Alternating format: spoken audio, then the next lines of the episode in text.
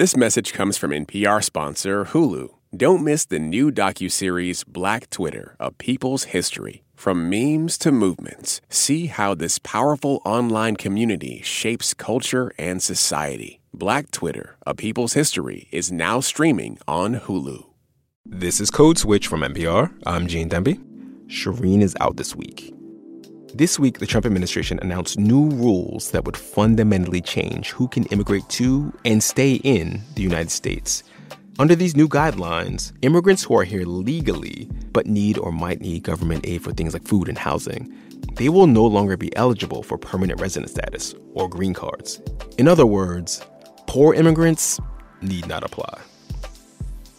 Our colleague, Morning Edition's Rachel Martin, interviewed Ken Cuccinelli, the Trump administration's acting head of the U.S. Citizenship and Immigration Service. Would you also agree that Emma Lazarus's words etched on the Statue of Liberty, give me your tired, your poor, are also part of the American ethos? Uh, they certainly are. Give me your tired and your poor who can stand on their own two feet and who will not become a public charge. Of course, this comes on the heels of the mass shooting in El Paso, Texas, right along the Mexico border. The alleged gunman in that massacre targeted Latinx shoppers at a Walmart, and in his hate filled screed, he made clear that he felt that the U.S. was being overrun by, quote, invaders, unquote, from the southern border.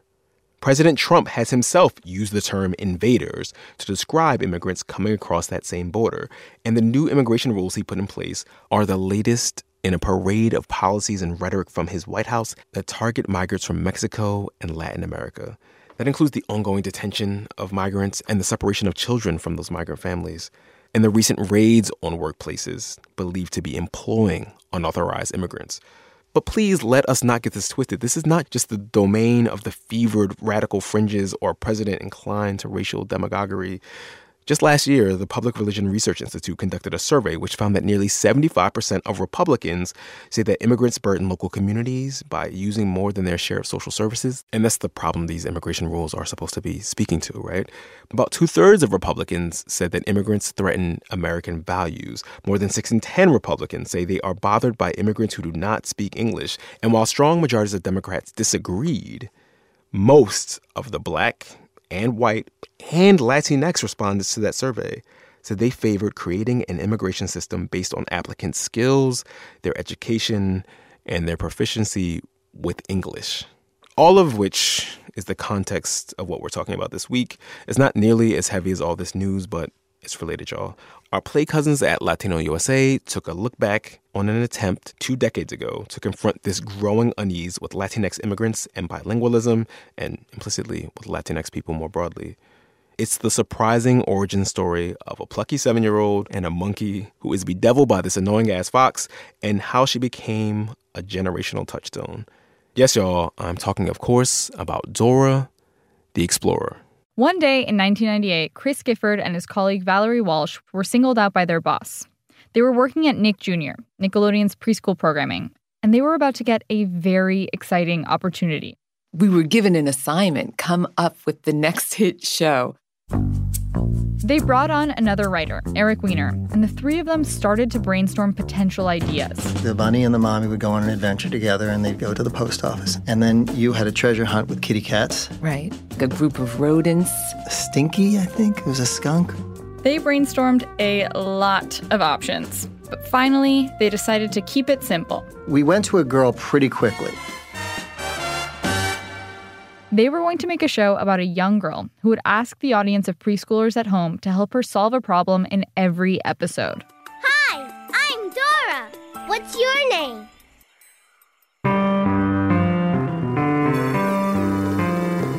From NPR and Futuro Media, it's Latino USA. I'm Antonia Cereijido, and today, The Breakdown, a Latina icon, Dora the Explorer.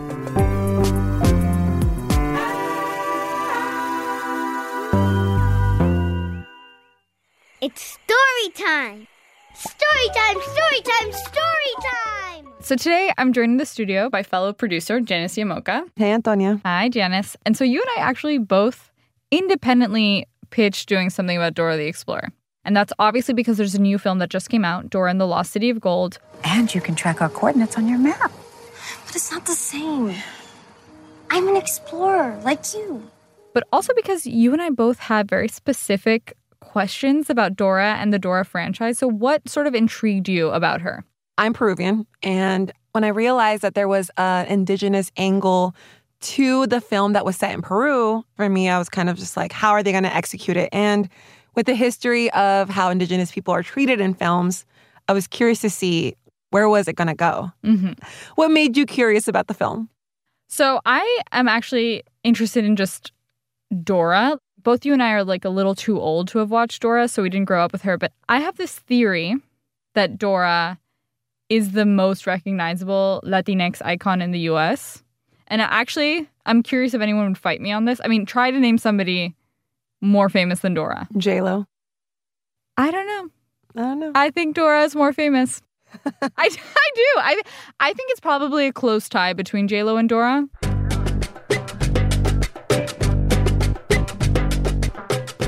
Either way, clearly she's become a really recognizable Latina symbol. So, why did she become so big? And what does that mean for how we as a country think about Latinidad? So, later in the show, Janice, you're going to tell us about the new film, Dora and the Lost City of Gold. But first, I'm going to tell you how this all started. I went on a journey to find out who is Dora and where did she come from. At the top of the show, we heard from writer and producer Chris Gifford. In the late 1990s, when he and his fellow writers were tasked with coming up with the next hit TV show, there was another show that was the king of preschool programming. Have you seen Blue, my puppy? So, Blue's Clues was the show on Nick Jr. It starred a man named Steve and his dog Blue, who was animated, and in every episode, they would try and solve a mystery. We'll play Blue's Clues to figure out who set up the whole treasure hunt. Cool. Our coworker, Maggie Freleng, calls Blue's Clues a true crime show for kids, which is hilarious and also completely true. Like the reason why adults like true crime is the same reason why kids like Blue's Clues because it asks the kids to participate in sort of solving the mystery. And Steve would do this in a very particular way. He would look into the camera and directly ask the viewer questions. What letter does kangaroo start with? And wait for the kids to answer. K! Which they did. A K. Right. And this strategy of asking kids a question and then looking directly to camera and then pausing for what feels like a really ridiculous amount of time is appropriately called in the world of children's programming the pause. And studies were done that resulted in kids learning more vocabulary words when they would watch Blue's Clues because they were not passively sitting. Because of how successful Blue's Clues was, Chris and the other TV writers, they wanted to use the same strategy. They were going to use this like revolutionary pause. And at the time, they actually imagined that the character would be this young white girl. And so they knew that those were sort of the basics of the show. And then they started to come up with the other elements that would make up this white girl's world. We had the backpack To carry all her tools, Backpack, backpack, we had the map, obviously to help navigate. I'm the map, I'm the map, I'm the map! Quite the lyrics in these songs. we had the three locations, She would visit three places in every episode. Then you go across Crocodile Lake! Swiper. we had Swiper the Fox, Swiper, no swiping. Your traditional bad boy. Swiper, no swiping. Oh man! So these elements, they stayed, but when did the main character become Latina? So they had been working on the show for months, and their boss went to a conference where she learned that of the 80 primetime youth characters under the age of 18, not a single one was Latinx. And then the head of programming at Nick Jr. came back from this conference. And she just announced, she was like, okay, the character that we're working on, she's gonna be Latina and she's gonna be bilingual. Were any of the creators Latinx? Okay, so no, definitely not. And so obviously I had to ask them about this. Were you at all hesitant about that? I mean, you know, were you like, oh, we are not Latinos? Of course we were. I mean, we had all of us had kind of grown up with Sesame Street and a very multicultural view on TV of Mhm. you know what the world looked like and that was influential on us but to come to us and ask us to make a show about a latina heroine was you know it, But that's not that's not how it worked though, because if they were going to develop a show about a Latina heroine, I don't think they would have come to us. They probably would. But no. We had a show that We was had a show really that they- working. yes. And they came to us and they said, We'd like to develop this character into a Latina." So how do we go about doing that? What they did is go and look for a little help. Well, at, at one point, there were about oh, eight or 10 or 12 consultants. One of those many consultants was Dr. Carlos Cortés, whose voice you just heard. He's a professor at UC Riverside. Once the new Nick Jr. show was going to be a Latino show, there were some big questions he and his fellow consultants had to address. How will you use Spanish in a way where kids feel engaged? What will the world look like? Where is Dora from? All right, so let's start there. Where is Dora from? So, this was a very important question because it would dictate the rest of the show. There was a disagreement among consultants, and some wanted her to be. We've got a, uh, came up with the idea we should make her very embedded in one culture, Mexican or Puerto Rican or Cuban or what have you. Chris, the creator, was partial to Costa Rica. Well, maybe we'll make her from Costa Rica because I had been to Costa Rica. I loved it. I thought it was really nice. But this is not what Carlos wanted. I took a, the opposite position. I said, look, there are Latinos in the United States of all kinds of backgrounds. And I think it's important that kids of different Latino backgrounds be able to identify with Dora. And as soon as Carlos suggested this, Chris and the other creators loved the idea. And Carlos came in and said, absolutely, she is pan Latino. We are building bridges, not erecting barriers. And in general, this idea of not erecting barriers was important. They wanted to empower Latinx kids in the US. This is Eric Weiner again, one of the creators. At the time, Pat Buchanan was running for president, spewing all this hatred about we don't want Spanish speakers in our country. And our Western heritage is going to be handed down to future generations and not dumped onto some landfill called multiculturalism. So, this idea of not building barriers gave extra meaning and heart and urgency to the mission of the show. So, in the late 1990s, Pat Buchanan was starting his campaign to run for president. He would later release this ad where there's a man at home eating spaghetti and meatballs and listening to the radio. have signed an executive order saying that English is no longer America's national language. Then this man starts to choke and he rushes over to the phone and starts to dial 911. For calling 911, please listen for your language. For Spanish, press 1. For Korean, press 2. Do you ever miss English? Immigration is out of control. Bush and Gore are writing off English for good. What can you do? Vote for the third party that puts Americans first. Vote Buchanan for president. For Swahili, press 12. Wow, I can feel the xenophobia. Pat Buchanan's campaign came off the heels of a strong anti immigrant movement in California. In 1994, Prop 187, a ballot initiative that tried to limit undocumented immigration to the state, was introduced. And at the same time, John Tanton, a prominent anti immigrant activist, founded a group called Pro English, which advocated for English to be the only official language of the U.S.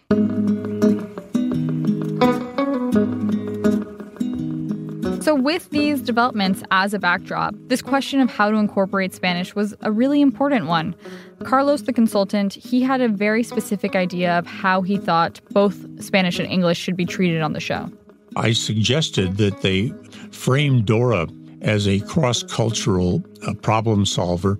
And because Dora was able to speak both English and Spanish, she was able to bridge and build a team with uh, monolinguals of two different languages. The idea was that bilingualism was going to be Dora's superpower, and the fact that she spoke two languages was something to be celebrated. The creators also figured out Dora's last name. So, uh, Janice, I don't know if you knew this, but it's not Explorer. It's not? no, it's not Explorer. It's Marquez. And they also decided her age, which was seven. Okay, so we have Dora. Her last name is Marquez, and she's a seven year old girl living her best life. Yes. All right. And then they had to figure out what is this girl going to look like? They gave her that signature bob, which actually was very controversial at Nickelodeon. Nickelodeon products people said from the beginning is guys, the number one thing that kids like with dolls is hair play. You've created a, the anti doll. You've created, and Chris had to really do battle to preserve that, which was essential to her character. Valerie Walsh, one of the creators, found an image that she just felt really captured sort of the vision of who Dora the Explorer was. I want to say like Ms. Magazine or some magazine back in 1999, where there was a girl, I think her name was Daisy, and to go to school every day, she would have to zip cord across the Rio Negro. Um, I think it's in Colombia. And she had her brother with her in a bag, like a sack. She would have to put him in and zip cord him across like 30 feet this river. And she had all like her little backpack too. She was in her uniform, her school uniform. So it was like, oh my, talk about being prepared. There seems to be a little romanticizing here. Yeah, I, I feel that. In any case, this is how Dora came to be. And on August 14th, 2000, Dora the Explorer aired on Nick Jr. for the first time. Dora, Dora, Dora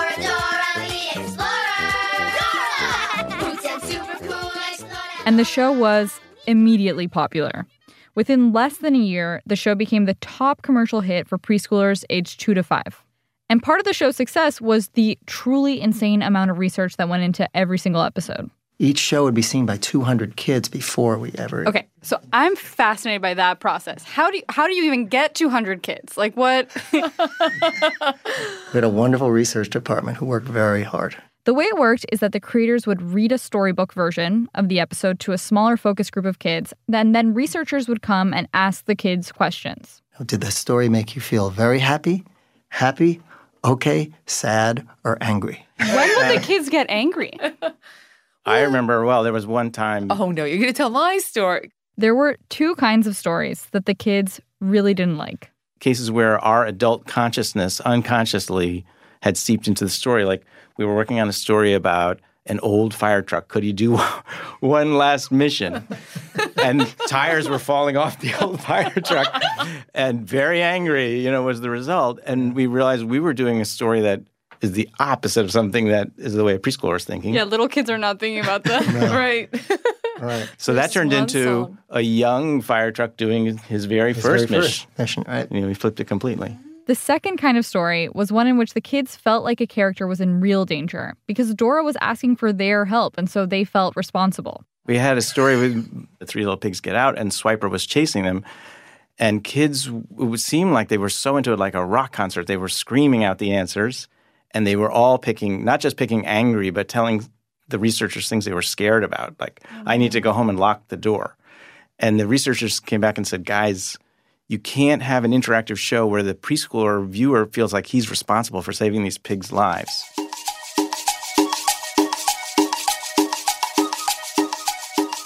So we know how kids impacted the making of the show. They were unofficial editors of each episode. But how did Dora impact kids or society in general? To understand Dora's cultural significance, I spoke to Nicole Guidotti Hernandez. Dora first piqued my interest actually when I saw an article about the series uh, in Latina Magazine in 2005. And I started watching uh, as a late 20 something. She's a professor at the University of Texas in Austin, and her article, Dora the Explorer Constructing Latinidades and the Politics of Global Citizenship, was actually one of the most downloaded articles in the Journal of Latino Studies of all time. And she says that because of Dora's huge popularity, her representation has had implications on how people understand the Latinx identity. You are presented with a kind of generic Latinidad from Mexico, Puerto Rico, Cuba, uh, the Dominican Republic, etc. Yeah, and I agree with the professor. I mean, I also understand why the creators wanted to make Dora Pan Latina. It may be more inclusive, and other kids feel like they can relate to her. But then we're kind of erasing the differences between Latin American countries, you know, culture, identity, all those things that make us unique.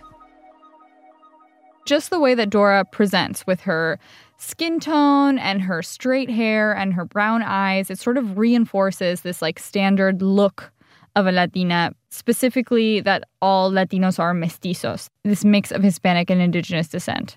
all of the recent scholarship and research that's come out in the last five to seven years, especially in Afro Latino studies, has really been invested in trying to look at the ways that uh, Blackness and indigeneity have been erased. When in reality, if we look at especially new waves of Latinx migration to the United States, predominantly Black and Indigenous people, Professor Guidotti Hernandez obviously has critiques for the way that Dora represents Latinidad, but there's actually one aspect of the show that she thinks is pretty radical. I think it's a very powerful message for young people and for young girls of color in particular. She's sort of taking command of the narrative about where she's going to go and move in space. So, Professor Guidotti Hernandez argues that there's an anti colonial reading of Dora. You know, whereas once conquistadors or colonists used maps to plunder and ravage communities, specifically in Latin America, here's a young Latina brown girl using maps to help her friends and just like live her life. And there's a last thing to remember about Dora that is beyond identity. The show centered kids in a way that hadn't really happened before in children's programming. And that's because of that pause that we were talking about. I call my grandma abuela. Can you say abuela? Say abuela. Dora had a very special connection with kids, and she used that connection to try and teach them to keep an open mind. Here's creator Chris Gifford again. We hope that we had an impact on the way kids felt about people who spoke a different language or had a different skin color than they did. Hopefully, that we made a little impact in that way.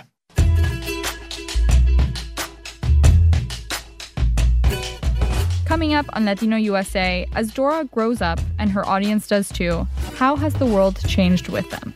Stay with us, no te vayas. This message comes from NPR sponsor Discover. Here's a familiar situation. You have a question about your credit card. You call the number for help and can't get a hold of anyone. If only you had a Discover card. With 24 7 US based live customer service from Discover, everyone has the option to talk to a real person anytime, day or night. Yep, you heard that right. A real person. Get the customer service you deserve with Discover. Limitations apply. See terms at discover.com/slash credit card. This message comes from NPR sponsor Teladoc Health. There are lots of reasons for wanting to be healthy family, work, living a fuller life. Teladoc Health understands. Whether you have diabetes, high blood pressure, or just need to manage your weight, Teladoc Health can help. Visit teladochealth.com slash what's your why for more information. That's T-E-L-A-D-O-C health slash what's your why. The U.S. has the highest incarceration rate in the world, with 2.3 million people behind bars. This week on Throughline, how we got here. The history of mass incarceration in American culture. Throughline from NPR, the podcast where we go back in time to understand the present.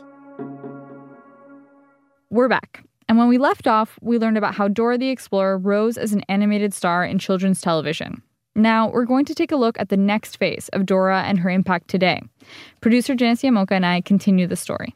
As we know, Dora the Explorer became the top rated commercial show for preschoolers, which led to Dora toys, clothes, and merchandise. We did it! We did it! She dances, plays games, and speaks Spanish. Muy bien. And the Dora craze didn't stop there. The show was adapted into over 25 languages. Sheila mochila. Eu sou a mochila do Dora. Eu sou Dora. including Spanish. It was called Dora la Exploradora. Vamos, Dora, Dora, Dora, la exploradora. Get it? Yeah, it's so funny because obviously it works in Spanish in a way it doesn't work in English. There's Right. exploradora and then explorer, which doesn't rhyme with Dora. Anyway. Her new name, Ur Marquez.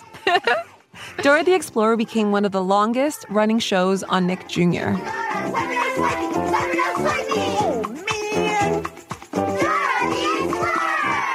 Now it's 2019, and the kids who have watched Dora are all grown up. Right now, they're about early 20s to late teens. Yeah, a lot of them are in college. Some of them are starting to pay rent, probably getting ready to vote in their first election. Yeah, and I talked to someone who fits that age range.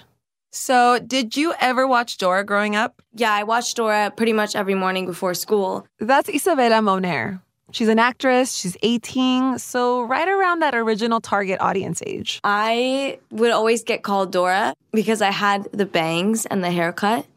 And pretty much I looked like her. And so it's funny, it's all coming full circle. Can you imagine how many brown girls with short hair got called Dora in the last 19 years?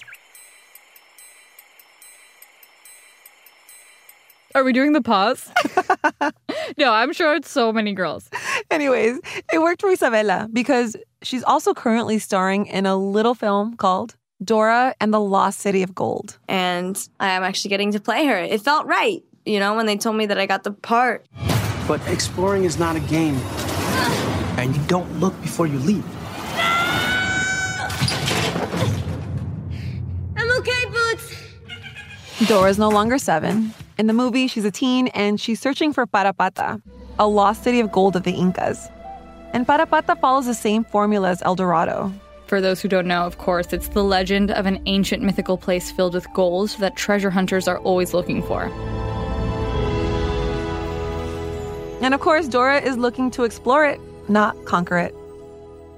The other thing uh, that I noticed is that there's this huge push for these live action films, the ones that adapt shows or movies that were once cartoons and makes them into 3D or as close to real as possible. Most recently, there was Aladdin and The Lion King. Your favorite CGI lions? Don't even get me started about how like it's not live action. They're not real lions. In the Dora movie, Swiper the fox, the traditional bad boy, and Dora's best friend, Boots the monkey, are computer generated characters. And aside from effects, Dora, in many ways, is more real than in the animated series.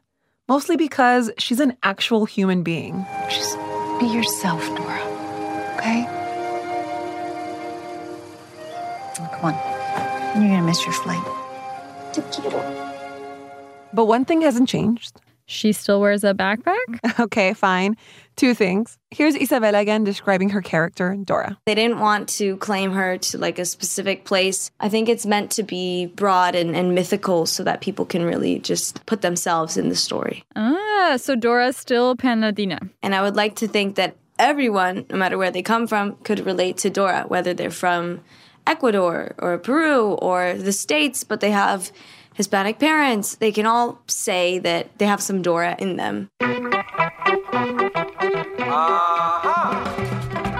But some things are more authentic in the film. The places are real, or at least inspired by real places. Dora grows up in the Amazon jungle, and when she leaves and goes to high school, she moves to Los Angeles. And her big adventure? That takes place in Peru, a place that Isabella is very familiar with. I go back like every year because I feel like there's so much to explore, and then, uh, no pun intended. As it happens, Isabella, the actor playing Dora, also has a connection to Peru. She's Peruvian American. My family and I are very close, and a lot of my really, really like close relatives have already immigrated to the states. But um, I've got a huge majority of my family who like only speak Spanish, who live in Peru, and some of them speak Quechua. Once she got the role of Dora, Isabella learned that she would have to learn Quechua, an indigenous language that's spoken in the Andes. Amam para pata mangri sunchistu. Mananchay kanyakari kukanki chistu. What was that? Quechua. Ancient Inca.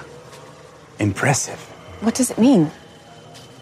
All those that seek Parapata shall surely perish. She started by listening to an audio recording of her lines in Quechua and then repeated it word for word over and over again. She said she had to learn about three paragraphs in total. And sometimes, in between scenes, Isabella would call her aunt for help. One time she was like cooking and she was like, What do you need? She kind of was annoyed. And I'm like, I know you don't understand right now what this is for, but I just need your help right now, please. She's like, Yeah, okay, mamacita linda preciosa. And so she calls me every time. What's a family for if it's not to help you figure out how to pronounce specific words in your ancestors' language? Hello, right? Shout out to my grandparents who taught me how to say a few words in Quechua and count. Oh my God, what are they? Hook, iskay, kimsa, tawa. One, two, three, four. Look, I don't want to show off too much. Oh my God, Janice, that's so cool. But counting is so much different than saying actual sentences. Isabella and the crew wanted to make sure that Quechua speakers would be able to understand clearly. So words had to be corrected even after the movie was done. A fluent Quechua speaker would know, like, hey, that's not right. So we fixed it. and it's crazy, like the amount of detail that's put into into movies like these. And those details are important to get right because of how wrong Hollywood has gotten it in the past. Here's a clip from the 2008 movie Indiana Jones and the Kingdom of the Crystal Skull. In this scene, Indiana Jones is in Peru. No, I took Spanish and I didn't understand a word of that. What was it? Quechua, local Incan dialect. I rode with Pancho Villa. A couple of his guys spoke it. Pancho Villa. This clip blows my mind. I can't believe it. He says he learned Quechua from Pancho Villa's men. Pancho Villa was a Mexican revolutionary. Also, this was only 10 years ago. Like, all of this is wild. Right? The film has other inaccuracies, like placing Mesoamerican pyramids that look like they belong in Chichen Itza in the middle of Peru somewhere. And unfortunately, that could give the impression that the idea that everything that is below Rio Grande is pretty much the same thing. And we know that's not true. That's Americo Mendoza Mori. He's a professor of Quechua and Spanish at the University of Pennsylvania, one of the only programs that promote the Quechua language in the US. Americo is from Peru, and he identifies as indigenous. There's a legacy of invisibilization of indigenous groups and indigenous cultures. And even today, we still have to, quote unquote, prove the value and relevance and knowledge of indigenous cultures and peoples. So when these representations unintentionally misrepresent, then we are reinforcing those stereotypes.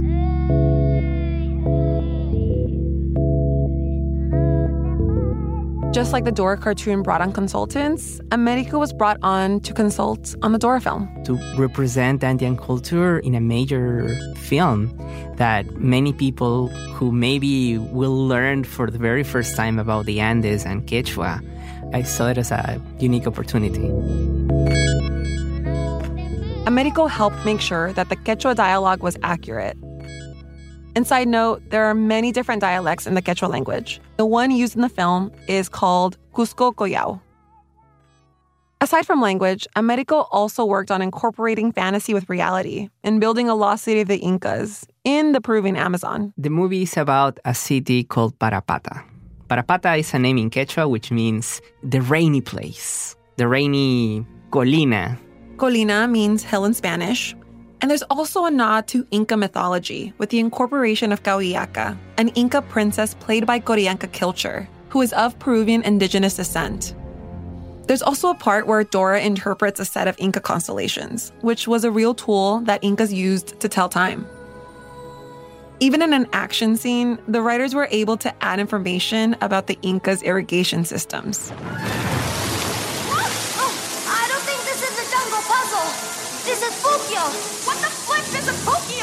An ancient underground aqueduct. Inca engineers built some of the most elaborate irrigation systems ever devised. Water from above using gravity. They have a four-year-old baby girl. She hasn't seen the film, so I'm excited to show her. It's going to be the, probably the first movie she, uh, that I've done that she's going to be able to watch. That's Eugenio Derbez. He's part of the cast. He plays the guide that leads Dora through the jungle. And if you recognize his voice, it's because he's also a very famous Mexican comedian and he was also an executive producer on the film. So, did you ask him why now? Why would they make a Dora film in this very moment? It's a great question. And yes, I did ask Eugenio. Why do we have a Dora film coming out in 2019? Right now, uh, there's a fever for doing live action. And I think Dora is an icon for kids. And now that, especially now that Latinos are being uh, so, let's say, harassed by this administration. Eugenio is, of course, talking about the anti immigrant rhetoric that has come from President Trump and members of his administration. It's such similar rhetoric to what Pat Buchanan was saying when the creators first envisioned Dora. I think it's important to emphasize that Pat Buchanan was a third party candidate when he was running for president. Now those ideas are coming from the White House. It's interesting to think about Dora and her place in our society today versus when Dora first came out. Yeah, like in the face of today's anti immigrant rhetoric, what does Dora represent?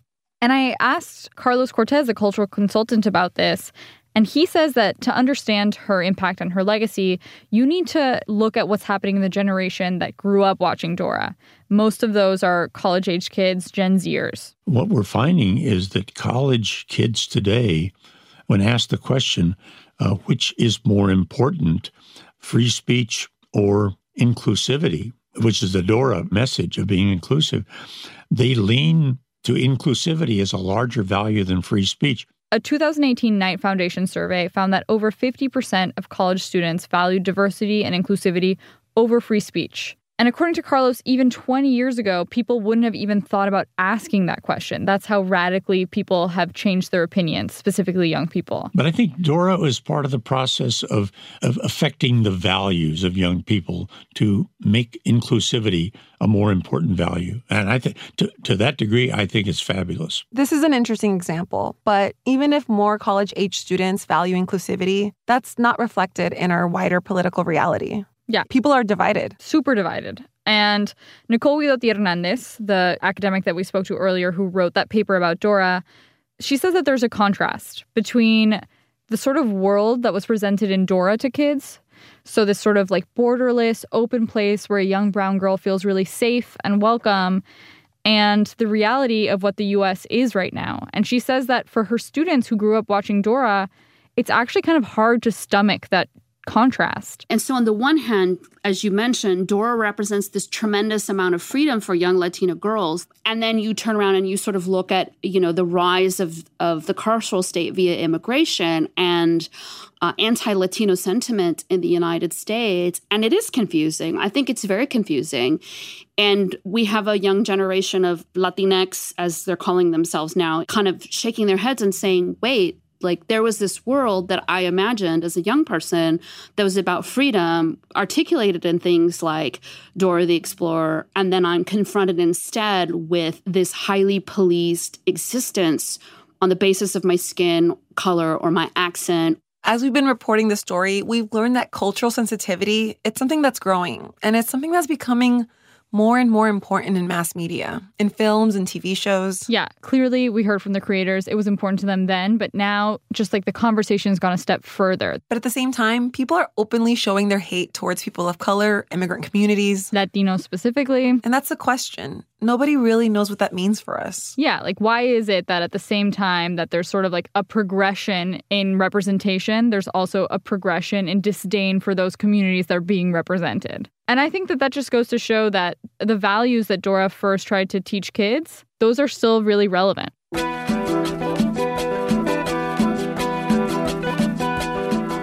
It's 20 years later, and her message hasn't changed.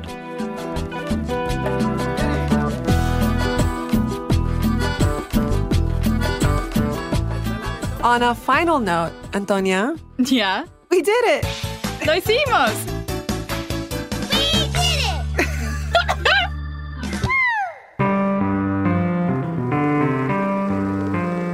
This episode was produced by Janice Llamoca and me, Antonia Cereijido, and edited by Sofia Paliza Carr. Additional editing by Marlon Bishop. The Latino USA team includes Fernanda Camarena, Miguel Macias, Maggie Freleng, Sayre Quevedo, with help from Jeannie Montalvo. Fact checking by Lila Chernev. Special thanks to Sammy Yenigan. Our engineers are Stephanie LeBeau and Julia Caruso. Our production manager is Natalia Fidelholtz. Our New York Women's Foundation Ignite Fellows are Jess Alvarenga and Fernanda Uriegas. Our interns are Lucas Southard and Jonathan Cabral. Our theme music was composed by Xenia Rubinos. If you like the music you heard on this episode, stop by latinousa.org and check out our weekly Spotify playlist. I'm your host today, Antonia Cereijido. Our executive producer is Maria Hinojosa. Join us again next time, and in the meantime, you can find us on your social media. Adios! All right, y'all, that's our show. Please be sure to check out other episodes of Latino USA. They do really dope work over there, seriously. You can follow us on Twitter. We're at NPR Code Switch. And you should sign up for our newsletter. We're at npr.org slash newsletter slash code switch. And on behalf of the rest of the Code Switch squadron, I'm Gene Demby. Be easy, y'all. Hey everyone, it's Ophira Eisenberg, and here I'm chatting with one of Queer Eye's Fab Five, Antoni Porowski. What's a culinary deal breaker for you? Ketchup on hot dogs makes me really uncomfortable.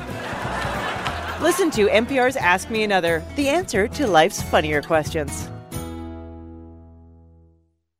This message comes from NPR sponsor Shopify. Shopify is the global commerce platform that helps you sell at every stage of your business. From the launch your online shop stage to the first real life store stage, all the way to the did we just hit a million orders stage, Shopify's there to help you grow. Sell without needing to code or design. Just bring your best ideas and Shopify will help you open up shop. Sign up for a $1 per month trial period at shopify.com slash NPR. Support for NPR and the following message come from Bombas. Bombas makes absurdly soft socks, underwear, and t-shirts. And for every item you purchase, Bombas donates another to someone facing homelessness. Get 20% off your first purchase at bombas.com slash NPR and use code NPR. All that sitting and swiping, your body is adapting to your technology. Learn how and what you can do about it. I really felt like the cloud in my brain kind of dissipated. Once I started realizing what a difference these little breaks were making, there's no turning back for me. Take NPR's Body Electric Challenge. Listen to the series wherever you get your podcasts.